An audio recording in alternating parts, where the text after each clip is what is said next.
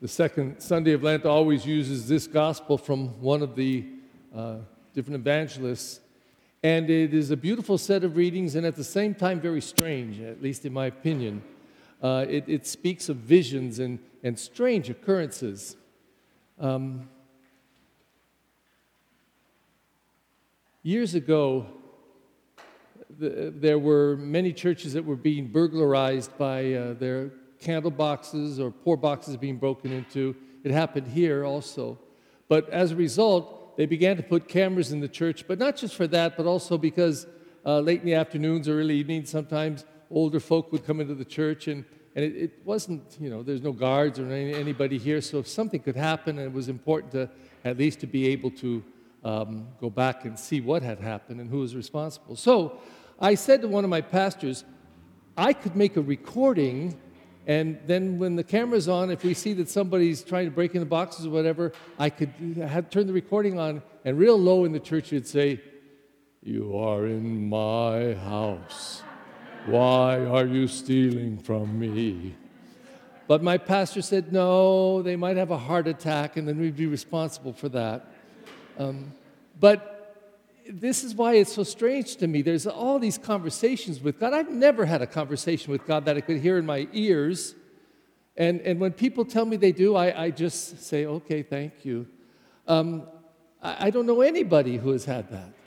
And I've never seen God. I will admit, when I was in the high school seminary, my teenage years, the worst years of my life, um, I remember one day stressed out and feeling all kinds of weirdness as a junior in high school. I looked up at the cross and Jesus took his hands off the, from the nails and reached out to me. I saw it. Well, at least I think I did. I didn't tell anybody at the time because I knew it was totally weird. But, you know, people see and hear all kinds of things. People come to me because they think their child is possessed or they're possessed. And I always tell them, you know, be careful.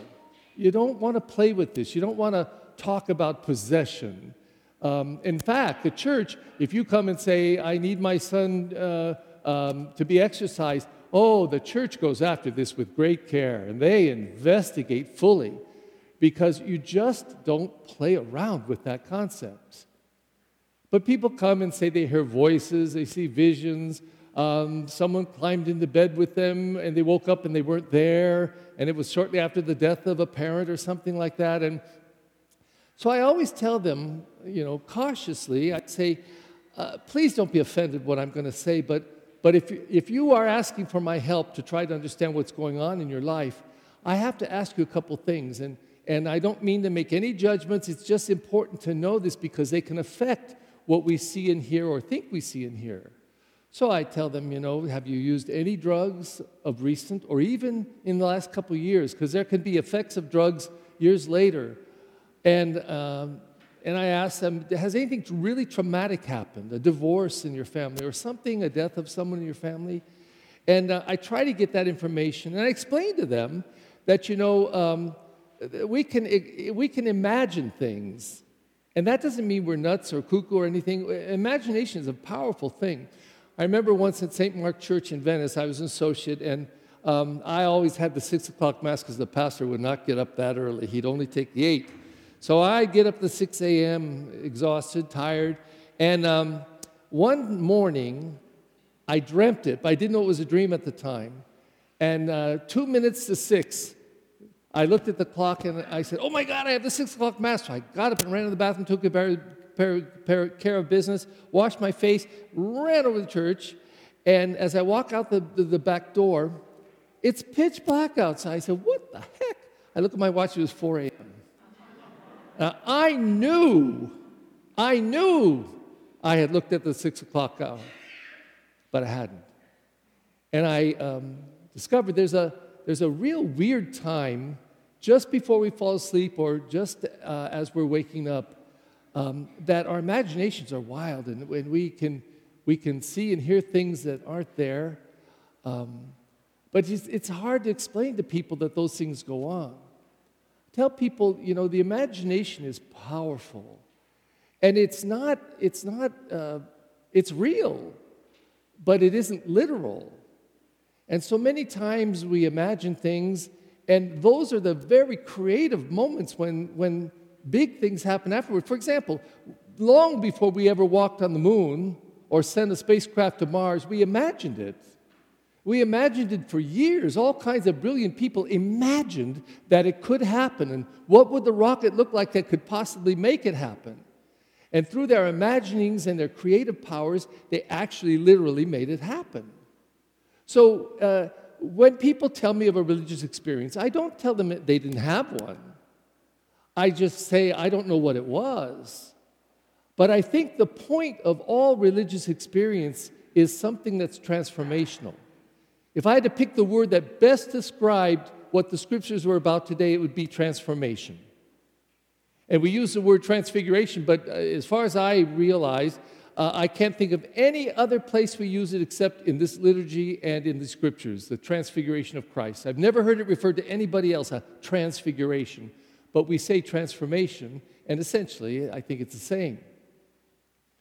What's going on in these scriptures?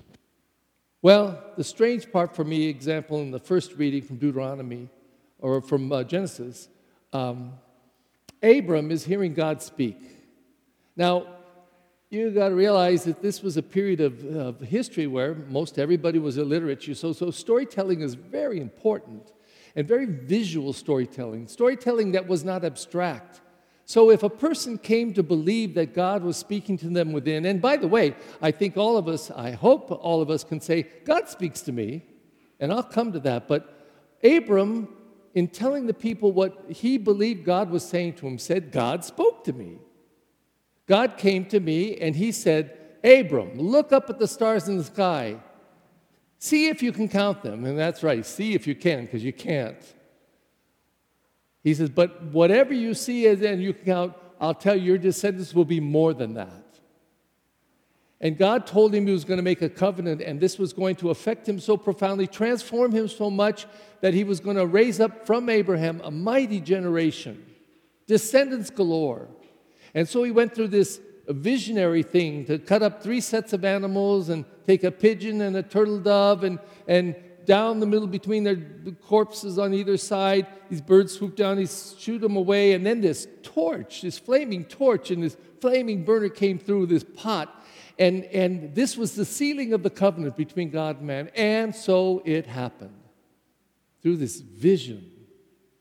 And in the gospel, three apostles go up on the mountain with Jesus, and um, Jesus is transfigured before them. It says his face became so light filled and his white became dazzling white. It also says that they had been in a deep sleep. And they came out of their deep sleep and they see this, and Jesus is speaking, speaking to Moses and Elijah, the law and the prophets. And as that's taking place, um, all of a sudden Peter gets all brave and says, Lord, uh, it, we should make three tents one for you, one for Moses, one for Elijah. And then this cloud comes over them again, this very visionary thing, a cloud of darkness. And they get all afraid, and this cloud has a voice of God speaking through it. This is my beloved Son. Listen to him. And they grew very afraid. And then when they woke up completely, looked up completely, there was just the ordinary Jesus. What was this about? And, and did it literally happen? I don't know. But you'll notice Moses and Elijah, the law and the prophets, and looking at the meaning of what the cross is going to be in terms of the resurrection and, and a foretelling, and all of this coming about for them. Well, for me, it is the second reading that pulls it all together. And it really explains the meaning of transformation, and it happens there also. Paul's telling this community the rights to uh, who have new faith, and he tells them that, you know, don't you realize we have a new identity because of Jesus Christ and his cross and resurrection? We're citizens of heaven. We're citizens of heaven. And he draws it out for them that it is because not miraculous visions or, or some experiences that are strange and miraculous and mystical, but because God has spoken through his son and listen to the word, listen to him. That's where our transformation comes from. And as a priest of 45 years, I, I, I hear people and see that people, they want the miraculous. They, they want visions. And, and I hear people get all delighted because they think they saw something or heard something, and God is doing something special for them. But He is doing it for us all the time. If we listen deeply to the words of Jesus, not just the words, but the actions, those are words put into life. This is, this is the cross. It is the word of Jesus, the word of forgiveness, and the action. He actually forgives from the cross those who are killing him. That's a powerful word. And the word that God says is listen to him. Listen to him. Today, the opening prayer grabs hold of all of this theme very beautifully. Um, I didn't realize this until I came last, last night to Mass. And as I read this at the beginning of Mass, it put a smile on my face. I said, because here, here it is. This is grabbing all of these scriptures and pulling it all together. And in this collect prayer, it says this O God, who have commanded us to listen to your beloved Son, be pleased to nourish us inwardly. Nourish us inwardly by your word, that with spiritual sight made pure, we may rejoice to behold your glory. Now, I would say, of course, we listen first here, but the real listening has to happen here. And and then this will change our sight. Maybe this, but, but this is where the sight has to change. We see with our hearts. And when we begin to listen and see what the Word is saying and showing to us, and Jesus becomes real as the chosen Son of God, real for us with His Word, that's when the glory of the Lord begins, begins to become a reality for us. This is the transformation. So here we are, the second week of Lent. We've got several weeks left to go. And the question is do we sense that we truly have an identity in Christ? Are we really citizens of heaven? Is God speaking to us today, every day? And what does He say when He speaks?